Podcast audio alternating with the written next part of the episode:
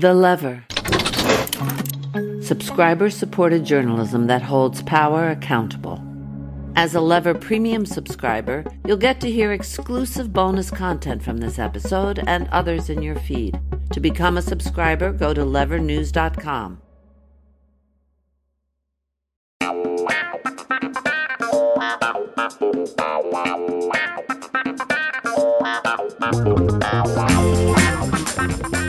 Hey everyone, welcome to this episode of Lever Time. Today's show is a show about dark money and its terrifying influence on American politics. I'm your host, David Sirota. On today's show, we're going to be talking about the blockbuster story, co published by The Lever and ProPublica this past Monday, detailing the largest political advocacy donation in American history $1.6 billion. That's billion with a B and how that money found its way into the hands of Leonard Leo, the man responsible for packing the Supreme Court with right wing extremists. It's a huge story, and we're going to break it all down.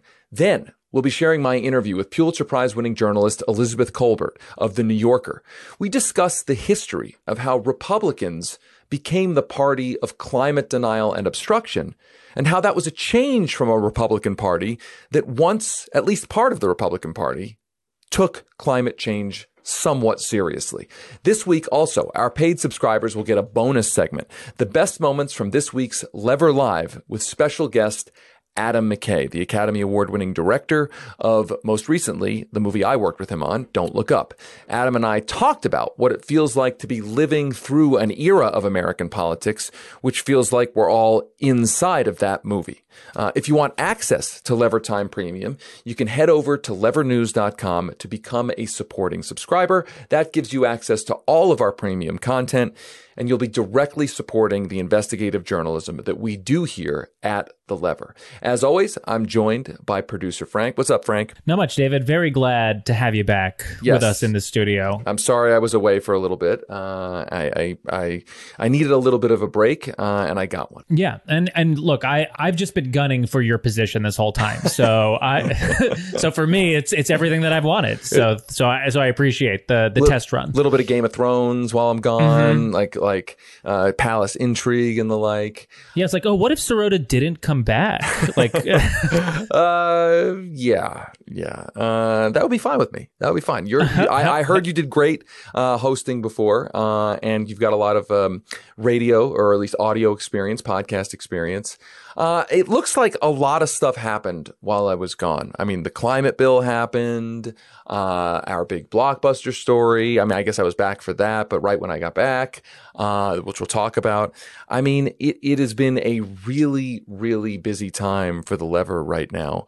Uh, and of course, the climate dystopia has been unfolding in a really kind of terrifyingly crazy way uh, this summer. I mean, it's really scary what's going on out there and a lot of the news that's breaking is not uh, super hopeful. You know, I mean, we we covered the climate bill extensively. The, as we said, there's good stuff in there, also a lot of bad stuff. Yeah. So it leaves one wanting for more. Let's just say that. Yes, with droughts and wildfires and fire tornadoes and all sorts of iterations of the climate crisis that are absolutely terrifying.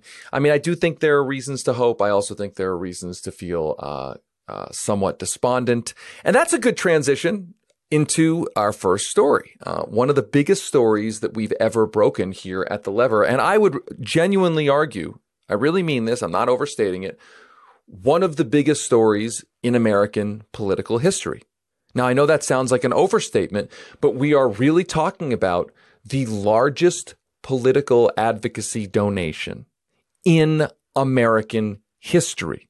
About a month ago, the Lever's Andrew Perez uh, got a tip that a reclusive conservative billionaire from Chicago had made a $1.6 billion political donation.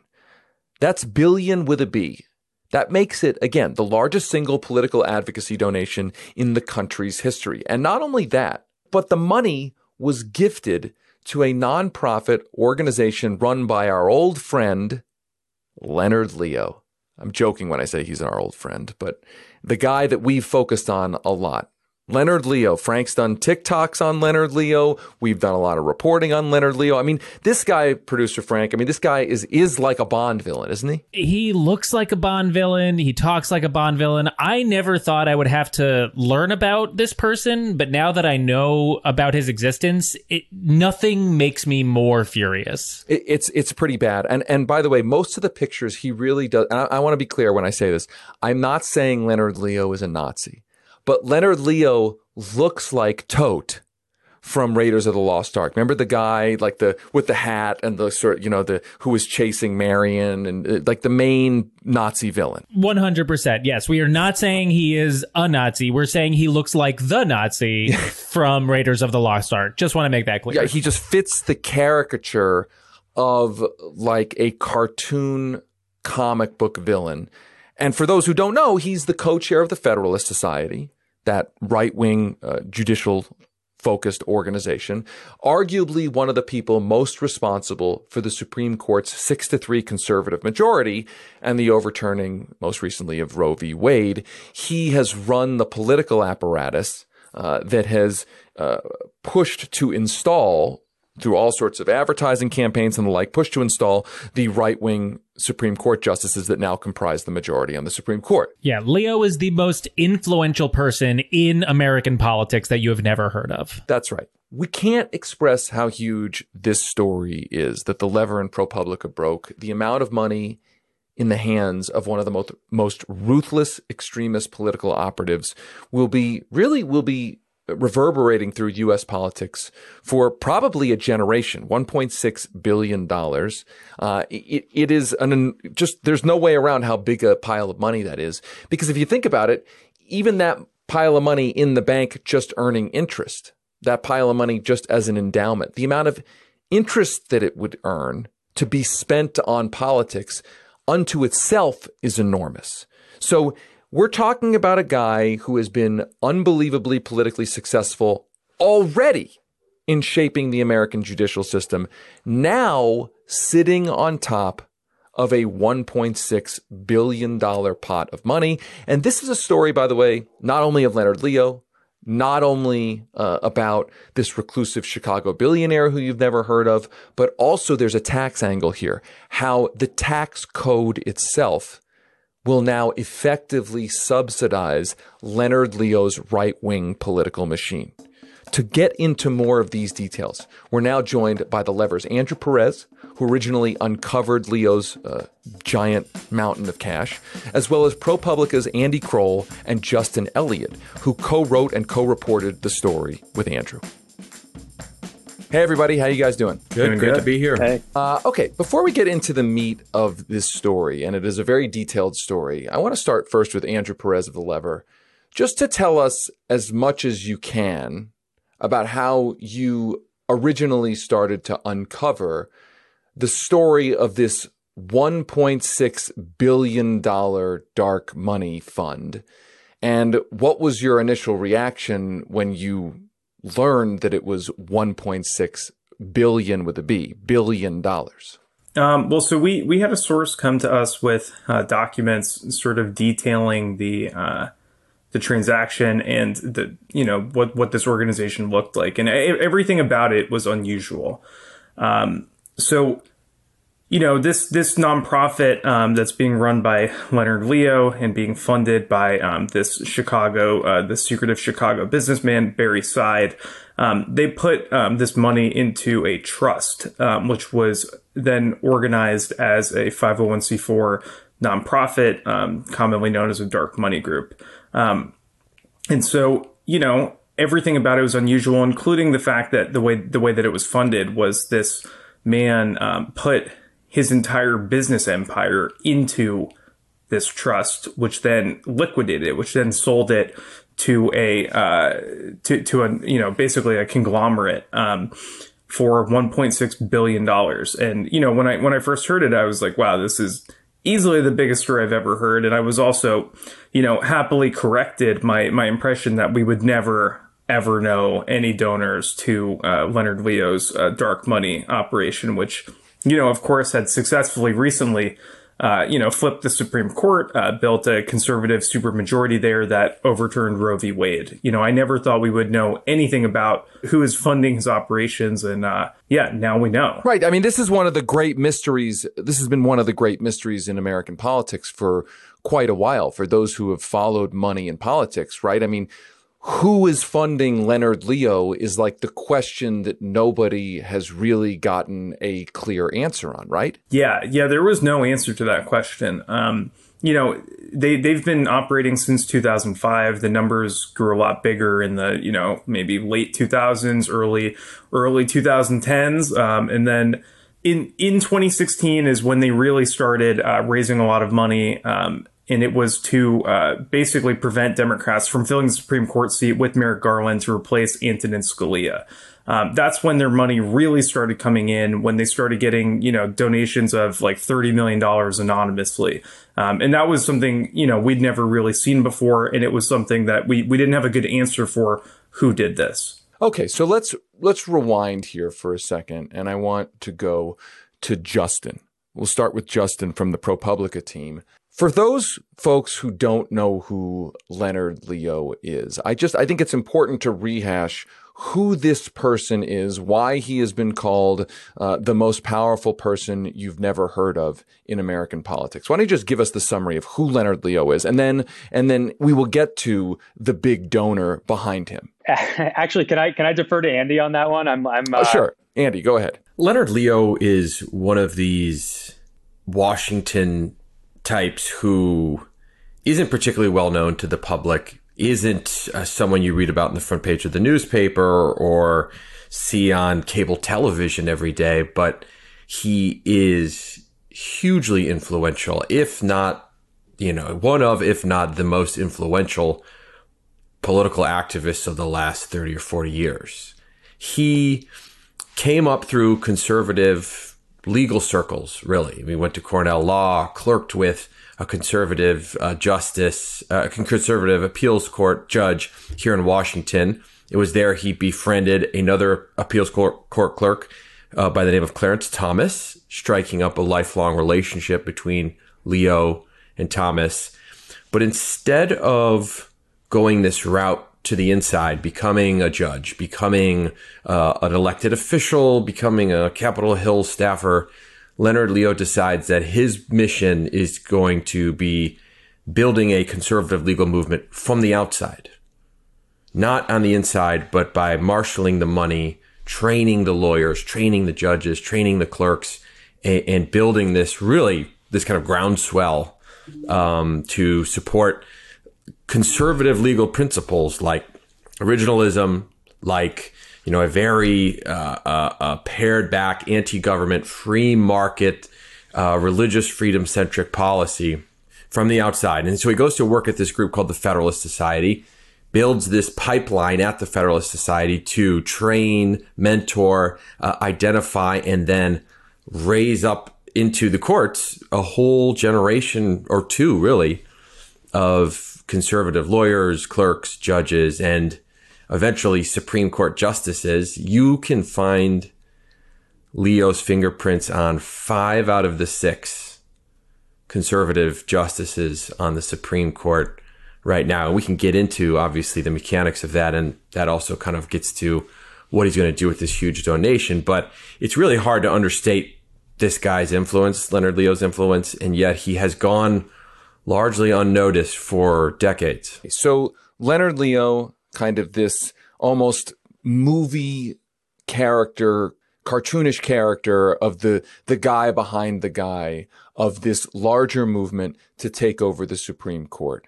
He's had enormous success. We will get into that a, a little bit later, but after his enormous success in shaping uh, the Supreme Court and also uh, other levels of the federal judiciary, in 2020, a transaction happens where a donor, a huge donor, political donor, uh, largely, also largely unknown uh, to the public, not like the Kochs, not famous like that, uh, makes this transaction. So, Justin, I'll turn to you and ask you for the profile of the donor. Who is this donor? and a little bit more detail of how this specific transaction worked. Sure, yeah. And just to connect it to Leo briefly, I mean, as Andy was saying, obviously the, the Federalist Society and this sort of conservative legal movement that Leo's part of, a major part of, I mean, it's an ideological project, but, uh, you know, as we all know, sort of ideas are not enough.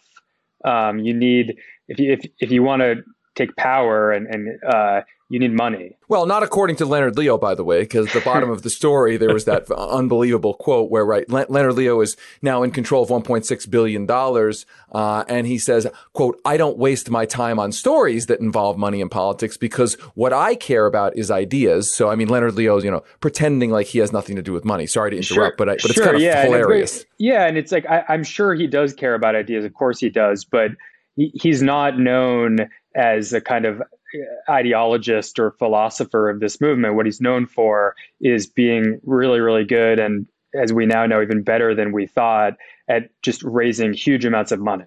Um, and that money goes to kind of feed the pipeline of conservative judges that Andy described. It goes to these big multimedia campaigns to promote uh, Supreme Court justice nominations, or in the case of the Merrick Garland seat, uh, to to try to stop a seat from being filled. So, so this is a guy that's raised a lot of money over the years, a, a hundred before even what we're talking about, hundreds of millions of dollars, largely anonymous, right? I mean, almost all anonymous money. Yeah, almost almost all anonymous, and uh, there, we still don't know where he raised a, a lot of that money, except for the the new 1.6 billion.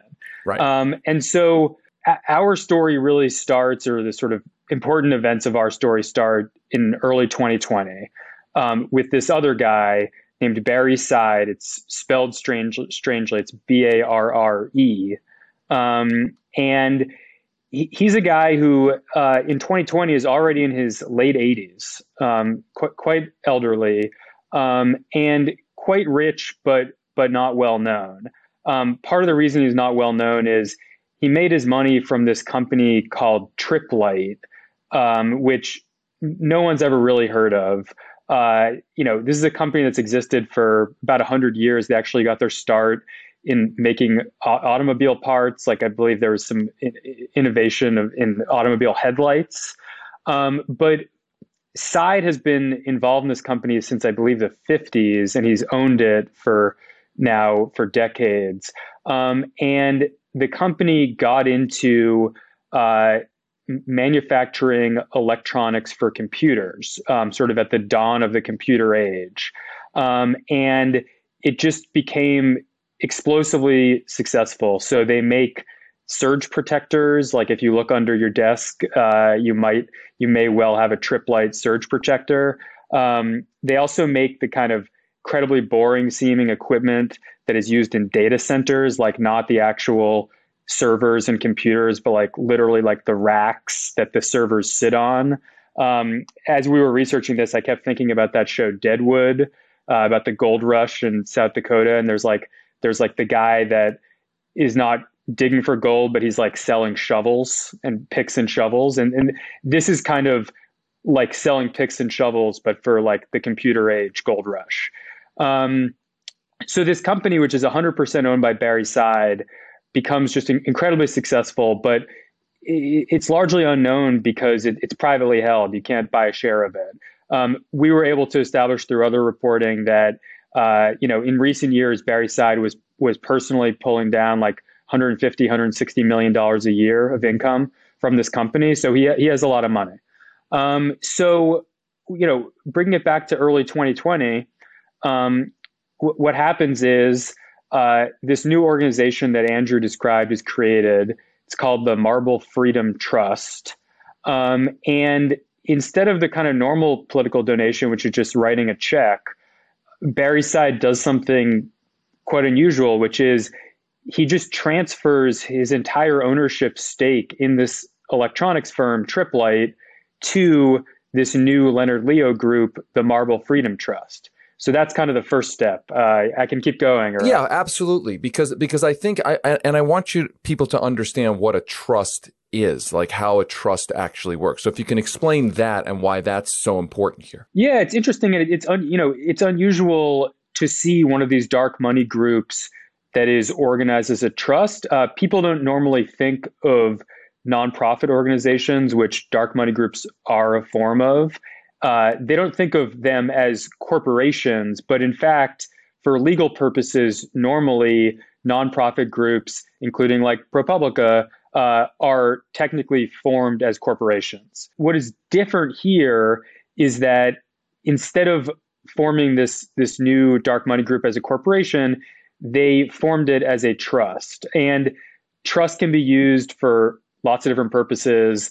Um, in this case, you know, we ran this by a bunch of tax lawyers, and the, the best theories that we heard for why they would have used a trust here is first of all, there are some anonymity benefits. So if you're trying to do something in secret, and both Barre Seid and Leonard Leo have a long history of being very interested in sort of you know moving in the shadows and not telling the world what they're doing, um, then a trust is useful because you can create a trust, as I understand it, just by having your lawyer drop some papers that sort of says, I've created a trust. You don't have to tell the government. Okay, so I want to stop yeah. you there for a second sure. because th- this to me is kind of insane, right? Like 501c3s, 501c4s, corporations, they have to register with the state. There's kind of a public registry.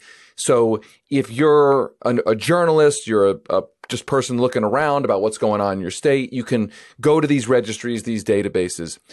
Am I right in saying that by that by them using a trust here, there's a situation where there's no actual way to know that it even actually exists if you're a journalist or a member of the public unless you get sort of a kind of a dis, like a, like somebody leaks it to you or there's like a there's like a disclosure. But that short of that there would be no way to find out that this thing even existed. Is that right? It's right certainly in the early years of its existence. So that's why i mean it's august 2022 this thing was created in april 2020 uh, and we're and it's you know one of the largest political organizations ever, or you know sort of political advocacy organizations ever, um, and we're we're only finding out about it more than two years later. That's only possible in part because it's a trust, because we the reporters uh, couldn't go to like the you know the Secretary of State website of Utah or wherever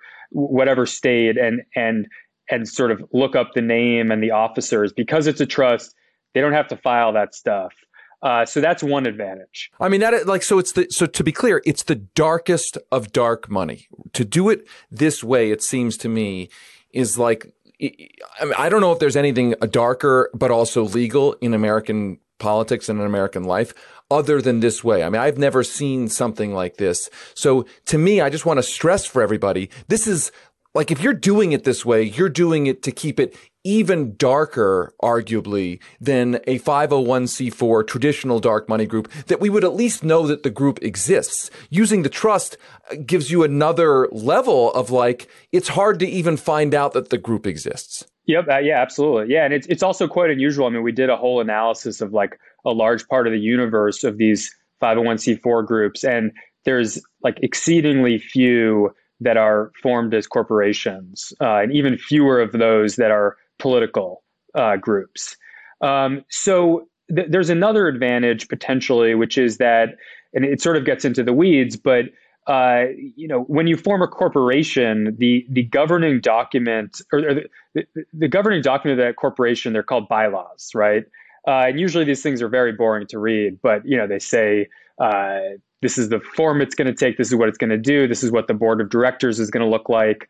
Um, for a trust, that's called a trust agreement um, the sort of the sort of analog of, of, of a corporation's bylaws.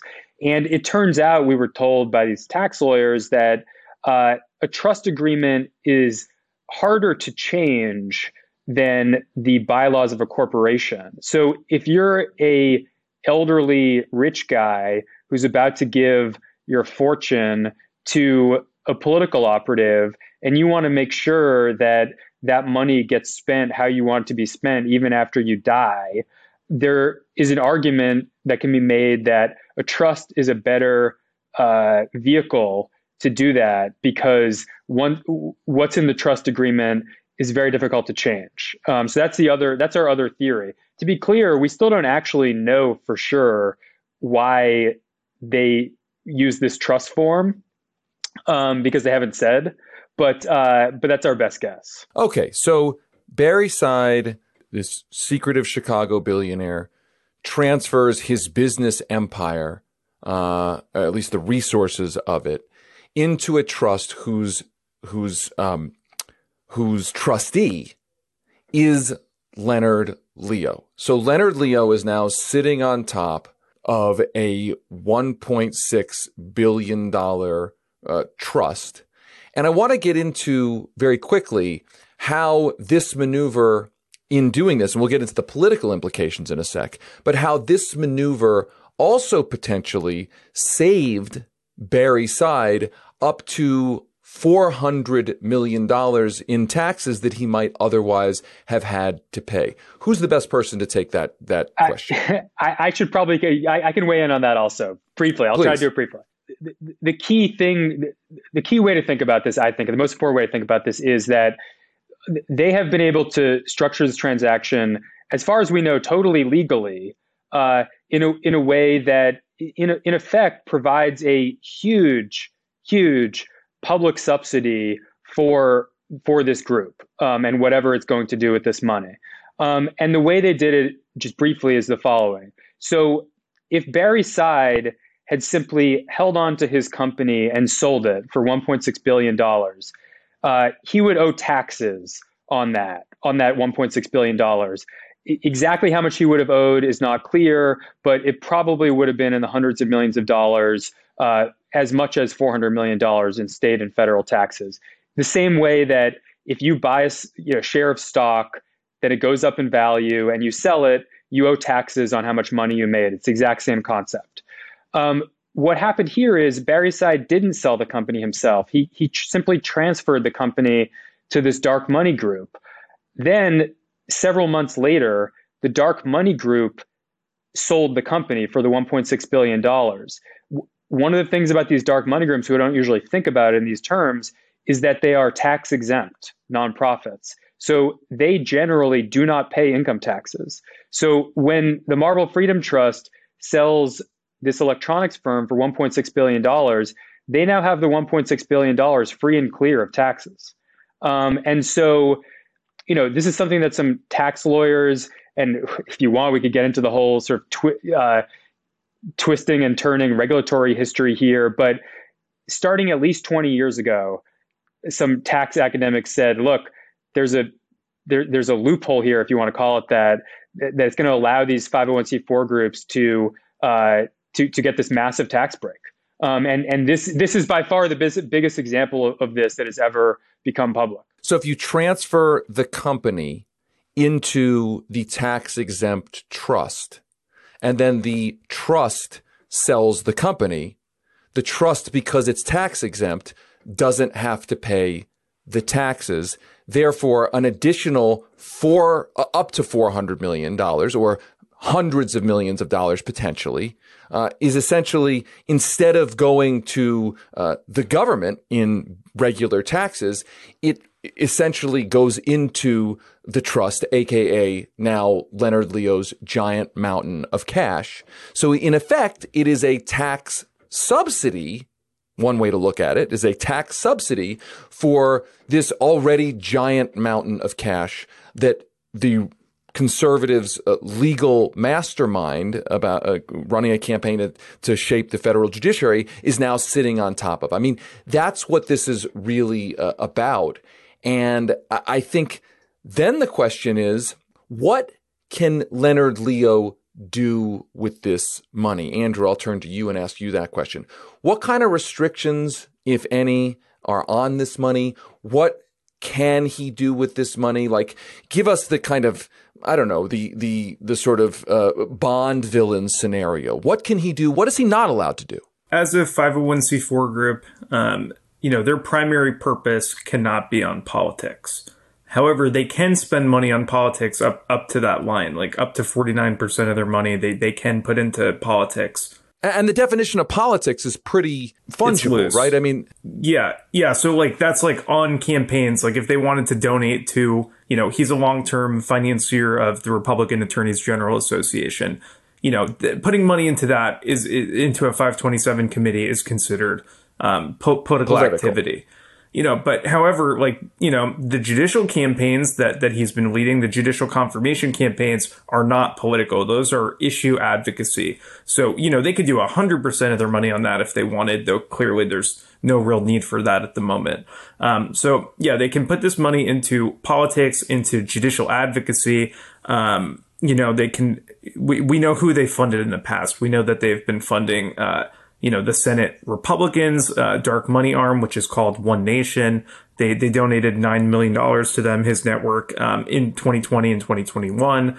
Um, you know, they can donate to the Republican Governors Association, uh, Republican State Leadership Committee, which helps elect, uh, legislators around the country. And, and, you know, they can also then pour it into, uh, sort of like more conservative movement stuff like you know they've been funding groups that uh, oppose uh, critical race teaching critical race theory in schools. Um, and, and, they can you know so that that's a more kind of conservative ideological project. They can fund think tanks universities which we've seen that they're definitely invested in funding universities before this world. Um, you know, he, Leo was supposedly behind or was believed to be uh, the, the guy who organized the renaming of the George uh, Mason University Law School after uh, the, the late Justice Antonin Scalia. So you know, there's there's not a lot of limit on what they can do with this money. Um, you know, I, I assume like they're not going to just pay themselves giant mountains of cash, but they, they probably have some latitude to do that. Um, though there, there is kind of an enforcement structure around it, probably to keep that from happening. Um, though you know they don't need the money at this point either. Like they, we, we've we've done a little dive into them. They all bought their vacation homes already. Like maybe maybe they could use a second, but but like they're already like they're already rich, right? So like r- right now it really is about preserving you know the gains they've made, um, preserving the Supreme Court as it is um, and, and, and expanding, you know, their, their ambitions beyond that. So, a guy who's already been unbelievably successful in shaping the Supreme Court and the federal judiciary now is on top of a largely unregulated $1.6 billion mountain of cash. There's very little restrictions on, on what he can do with it. So I guess my question, um, and I'll turn to Andy. My question then becomes how common is what you've reported? Do we have any idea of how often this this kind of tactic is being used? Are we to presume that this is happening all the time? Are we to presume that this is unusual? And then and then if if you or anybody else wants to weigh in on this, what if anything can, for instance, Congress do about this um, to to to to try to bring it out into the open?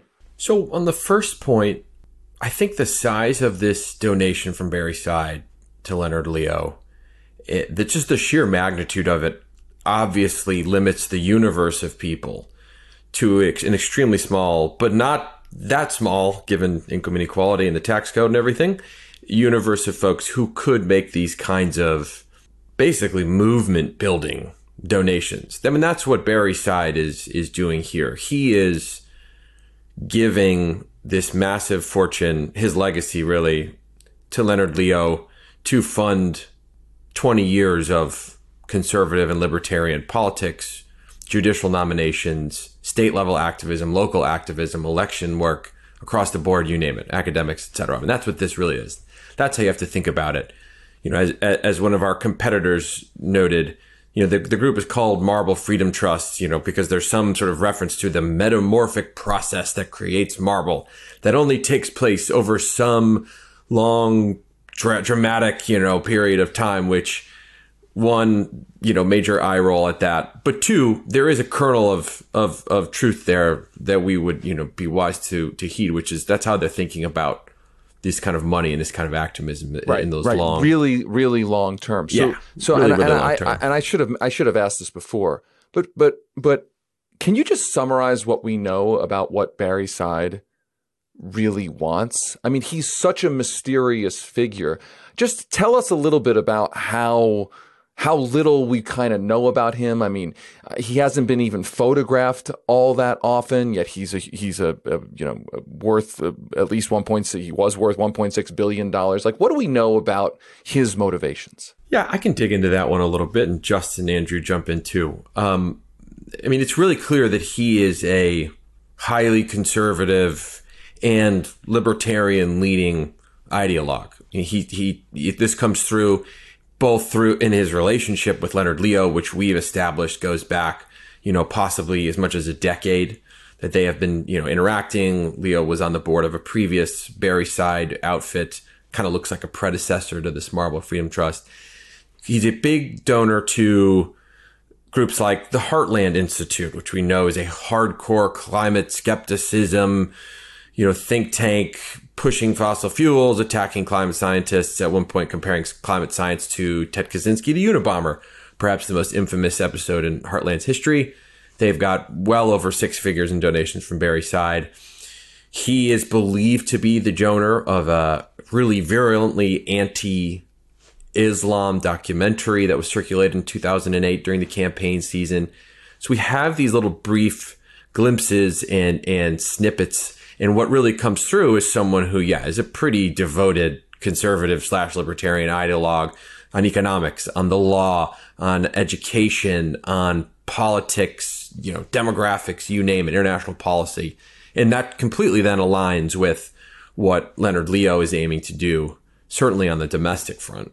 Right. So not a not a casual uh, political actor here, somebody who is high, highly ideological, highly motivated. Okay, so now I want to pivot to because I'm sure people who are listening to this are thinking, okay, there's a nightmare scenario here of a mountain of dark money uh, that will dominate American politics for the next generation.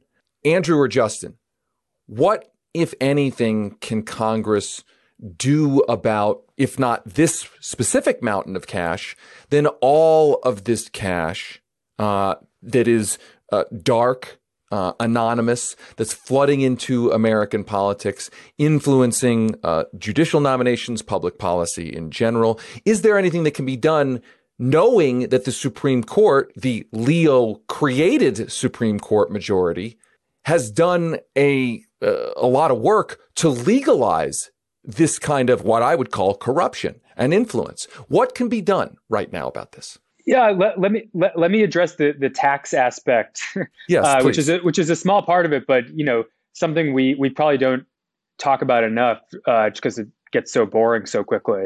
Um, but you know, I, I did hear from some from some tax lawyers after we published the story, p- pointing out that th- this whole practice of of the law allowing allowing somebody to give uh, what, what what they would call in the in the t- tax legal world like appreciated property, property that had that had risen in value to a dark money group that then sells that property tax free. That's where again the, the, sort of public subsidy of this comes in. Mm-hmm. Um, Congress could change that tomorrow, uh, and in fact, um, you know, if, if, there was political will, uh, it, in fact, it turns out if, if you tried the same maneuver with a different type of nonprofit, uh, like a political campaign or a super PAC, um, it's actually it actually already uh, is banned in that context. Like if you tried to do this with a super PAC, you would owe the multi-hundred million dollar tax bill. Um, so that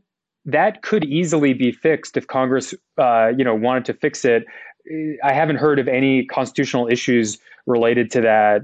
Um, so you know, th- that's something that we have heard some interest in the last couple of days. Uh, that's that's fascinating, Andrew. What about things like disclosure? Uh, what can be done there? What I, I, know that there are some lawmakers that have been long pushing for uh, a piece of legislation that's been sitting in Congress really for years on just the, the basic disclosure. What's that about? Well, so Democrats have talked about um, both kind of compelling uh, disclosure of dark money donors to political groups, um, to or to politically active nonprofits. Um, you know, like the group I had mentioned, One Nation would be an example of that. You know, they they've also then talked about um, requiring disclosure of donors to these groups trying to influence uh, judicial confirmation campaigns. That's something they've talked about.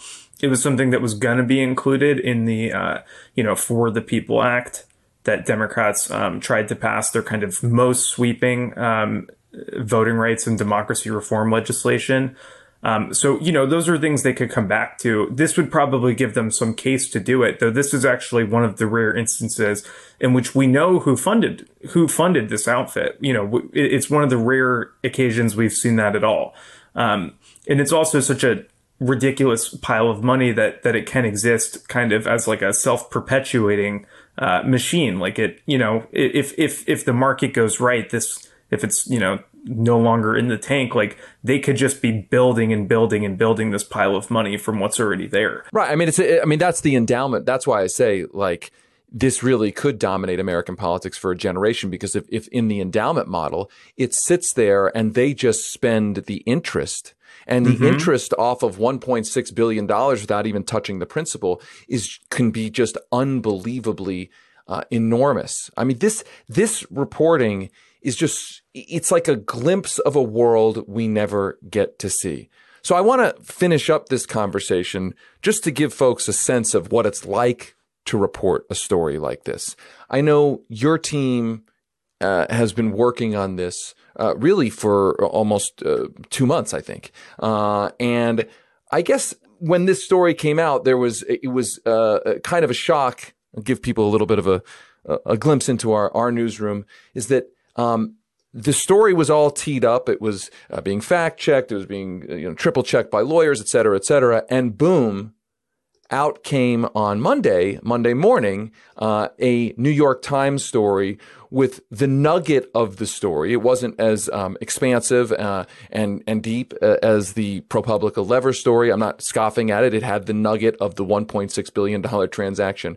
I'm just curious, like what was that like for you? I know what it was like for me when I, to wake up Monday morning because we've been working on this story. Uh, what was that like for you to see it there? Uh, what do you make of that? I'm just just just so folks who don't who are not involved in the reporting process, tell them what that that was like. Any of you? well, if I if I had my cell phone here, I could show you the uh, shattered screen that was the result of of uh, that morning's uh, outburst from me, which I mean, it's you know, in some ways, it's the worst feeling in the world. You work so hard on a story, and then you see a version of it come out, and you wonder how did that come to be. But I mean, I will say a, a total credit to everyone here that you know we really worked hard all day to to put all those finishing touches on the story and, and get a really good story out there that I think covers all of these different angles that we talked about because this is such, such a monumental chunk of money and it has the potential, the potential to change our politics, our, you know, American life for, for quite a while here. I mean, uh, to me, waking up in the morning and seeing that story, was like a kick in the gut because I, because I've seen you guys working. Uh, you know, I mean, I mean, Justin or Andrew, what was it like for you guys? Yeah, it was horrible. It was, you know, it's funny. It's like I woke up a, f- a little bit later than everyone else. So like I woke up to like a million texts being like, I'm sorry. Like, I'm sorry, man. I'm sorry, man. And I was just like, oh no. Like, what happened? What happened? And I'm reading the story and I'm just like, wow, I hope at least they left out the donor. Oh no, no, he's in there. They, they included the donor. Yeah. It was just brutal. Yeah. I, I would just throw in there that, um, you know, th- think, thinking back over the years, I, f- I feel like I've written stories about like a hundred thousand dollars worth of money, and this is 1.6 billion. Which, as you were saying, David, it's like just getting around, get, getting your head around the amount of money. I just think that it it merits, uh, and it, it's hard the way the news cycle works. Uh, it it merits sustained attention just because of the the sort of mind-boggling scale of this. Like you said, I was thinking earlier, like if you just put this money in a savings account right? Uh, not even anything fancy that was getting two percent a year.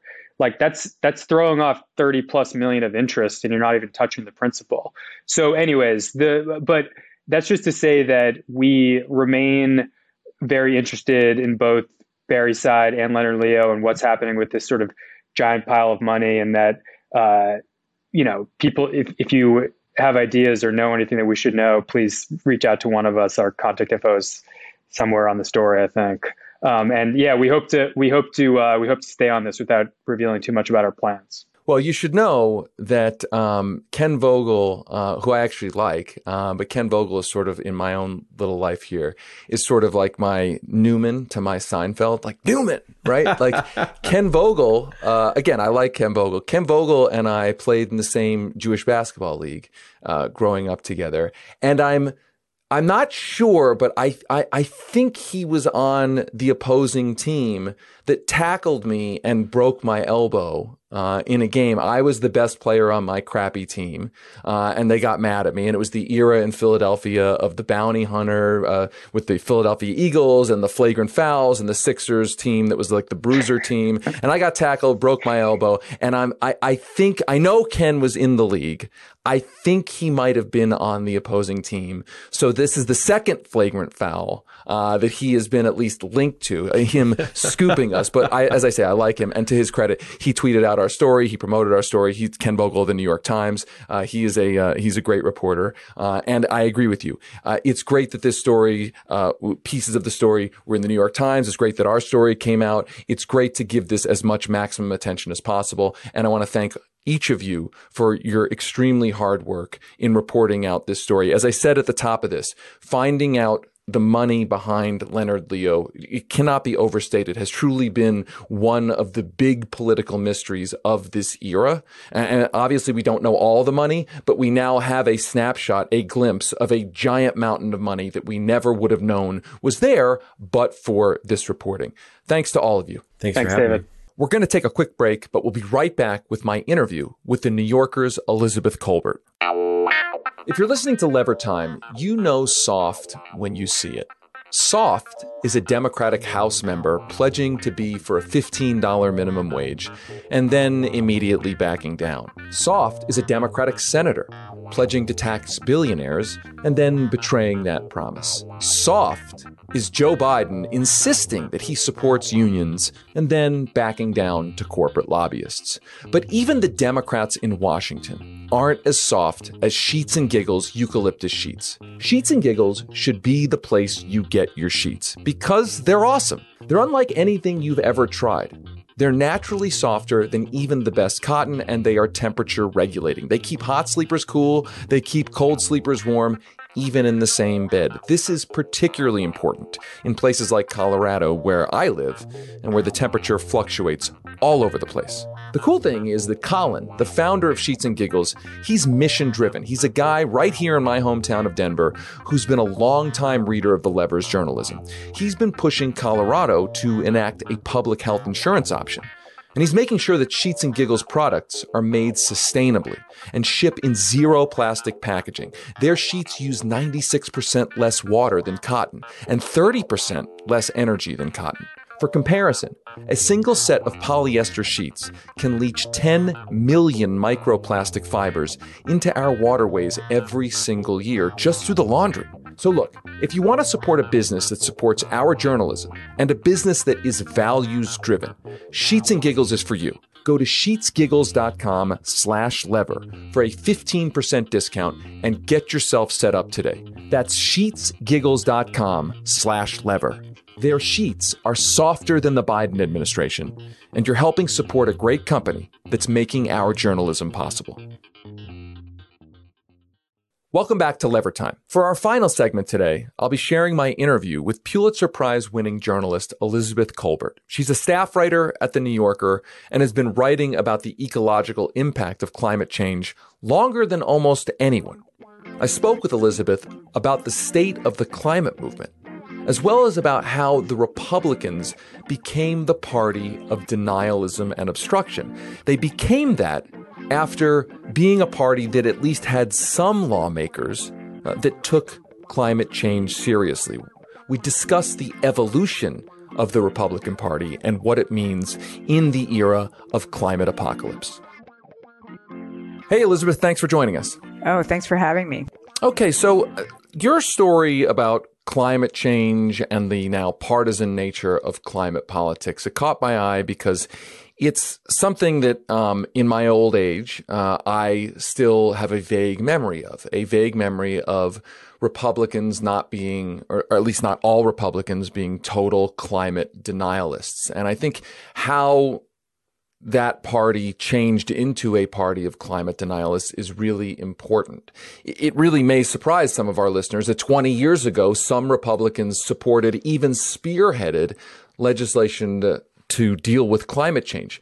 Just very briefly, can you give folks just a, a summary of that history over the last 30, 35 years of going back to when the Republicans, or there were at least some Republicans who uh, seemed to take the, the crisis seriously? Well, I mean, I think people would say, you know, historically, you could go back even further than 30 years ago. You could go back really 50 years to the great age of environmental legislation in the U.S. in the early 70s under, you know, Richard Nixon, really.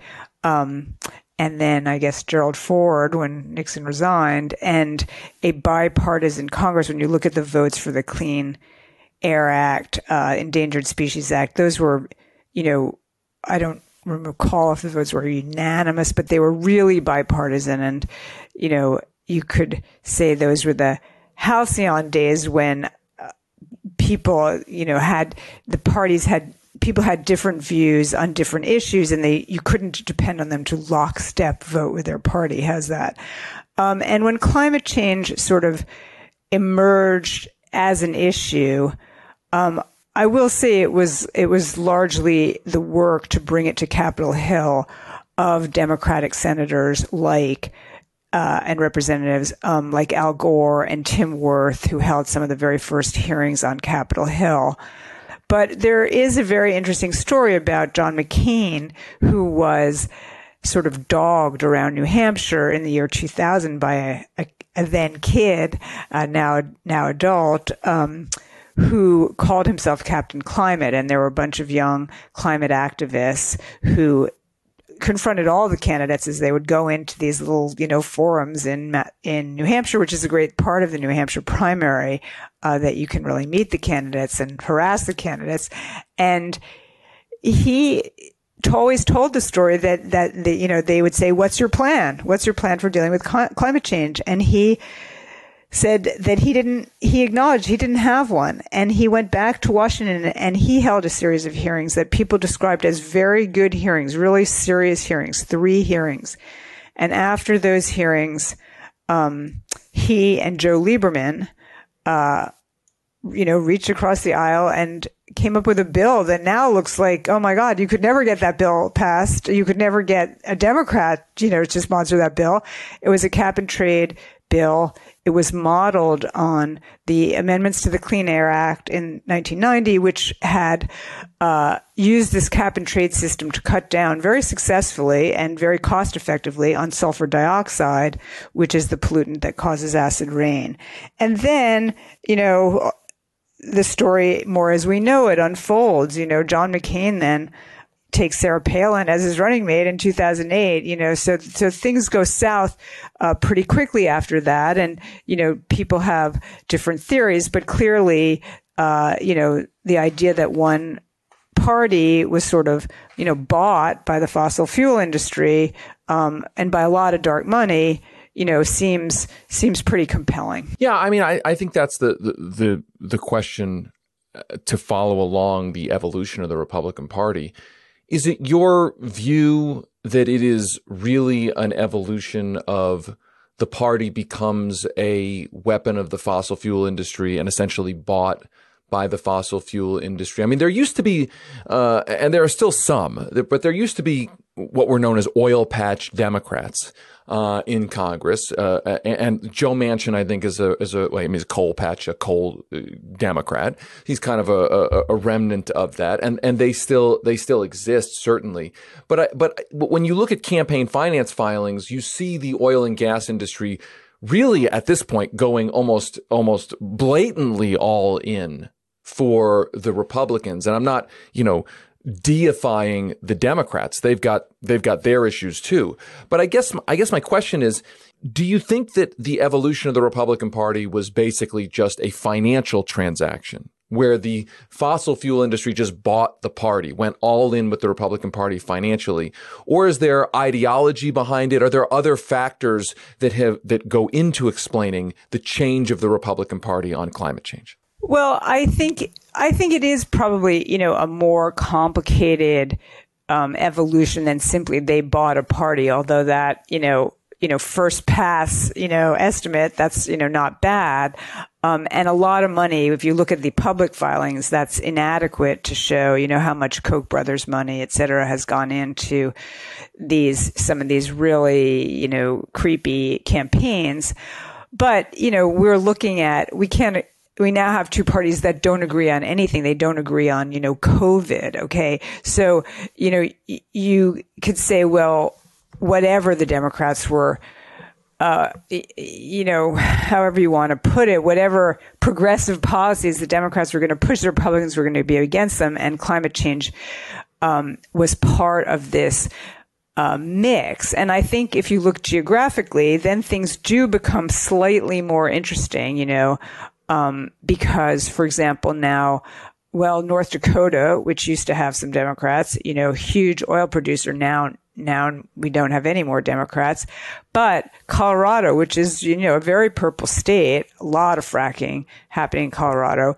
Ditto for Pennsylvania, which we'd kind of would consider even a blue state, a lot of fracking going on in western Pennsylvania. So the geographical politics are a little bit more complicated uh, than the party politics these days, I'd say. Yeah, I, I completely agree. And uh, I'm here in Colorado right now. It's where I live. And you're right to cite it as, you know, we are now a, relatively blue state and we still have a huge amount uh, of fracking uh, and um, a huge amount of oil and gas development. Absolutely. Um, I think then the question becomes, is there, do you foresee in your reporting or what you see out there in the world any chance that the Republican Party is going to become more rational on this issue. I mean, I, I, and I want to suggest that, listen, there's ways for the parties to disagree on what to do about climate change. But we, I think, are still in a world where the Republicans aren't really, as a party, uh, proposing to do much of anything. I mean, they sort of, most Republicans will sort of acknowledge that, yeah, the, the climate may be changing, but they're not really proposing to do much of anything on it. Is there any hope that, that, that the debate, the discourse, the policy conversation between the two parties will at least start revolving around, you know, the Democrats propose this, the Republicans at least propose this, or do you think they're just so all in on denial that that's, that's just not going to happen?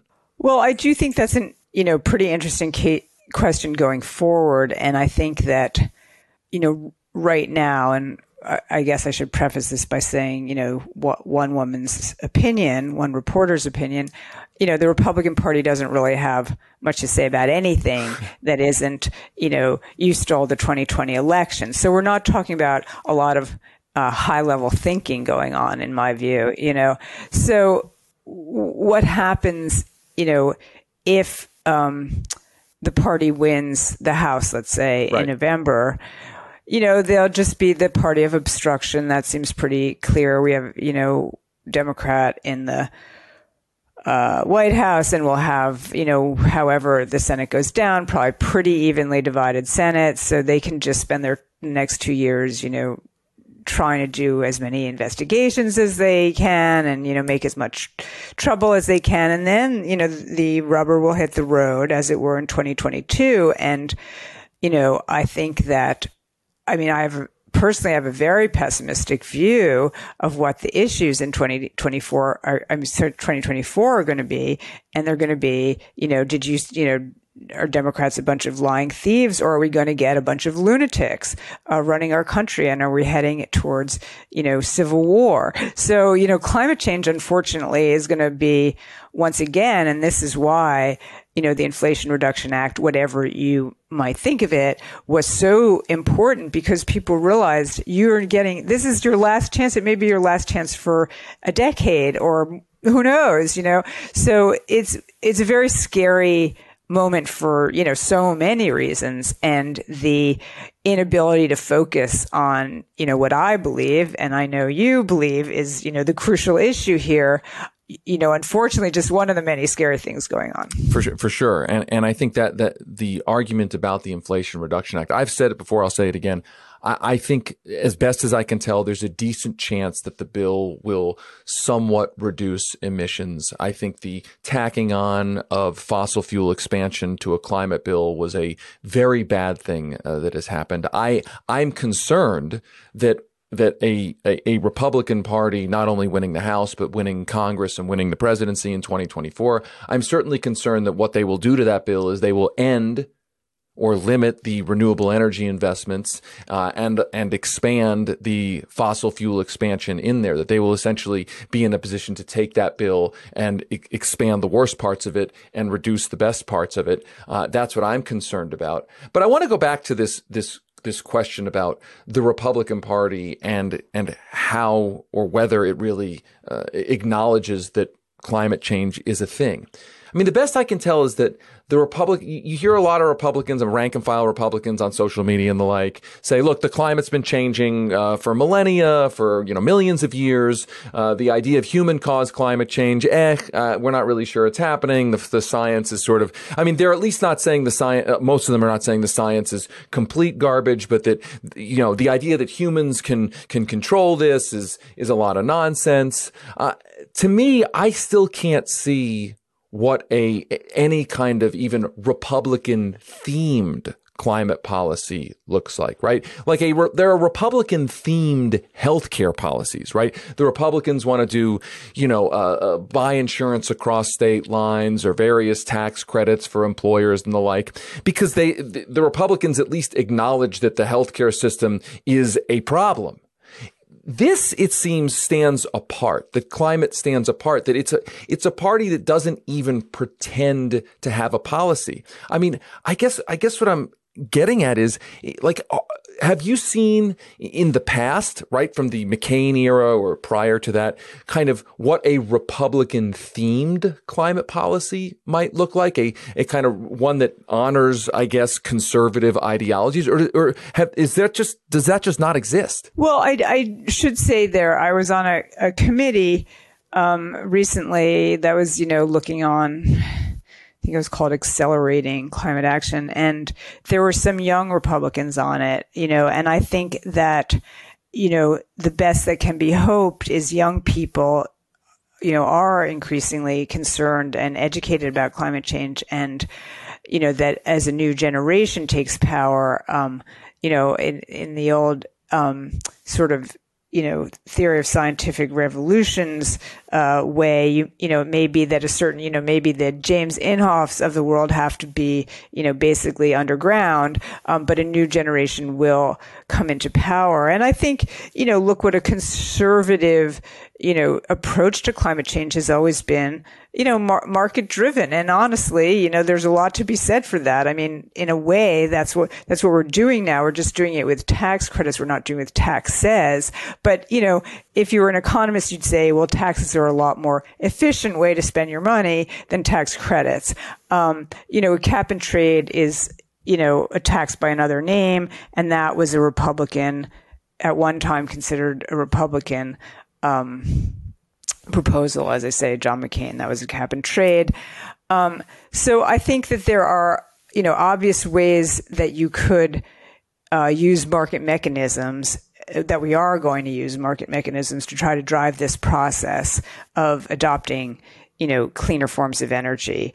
Um, but you're, you know, to your point, how long? And, you know, I think we have to also, there's a complicated dance, obviously, between, um, the candidates and the voters, right? So if I'm, you know, uh, making a living off of fracking or my neighbors are making a living off of fracking and you know you come in and you even let's say you're you know a well-meaning republican candidate say look you know we got we got to shut this stuff down you know it's not exactly clear to me that you're you know going to win office so we have this you know we have these really bad politics and i think that you know, we also have to acknowledge that under, you know, and I know that you have pointed this out, you know, under, under Barack Obama, you know, we became a huge, you know, exporter of fossil fuels again. So, you know, we have a huge economic we we were our, our, our, the the vested interest in fossil fuels were sort of on the decline, and now we've bumped them up again, and now we have this huge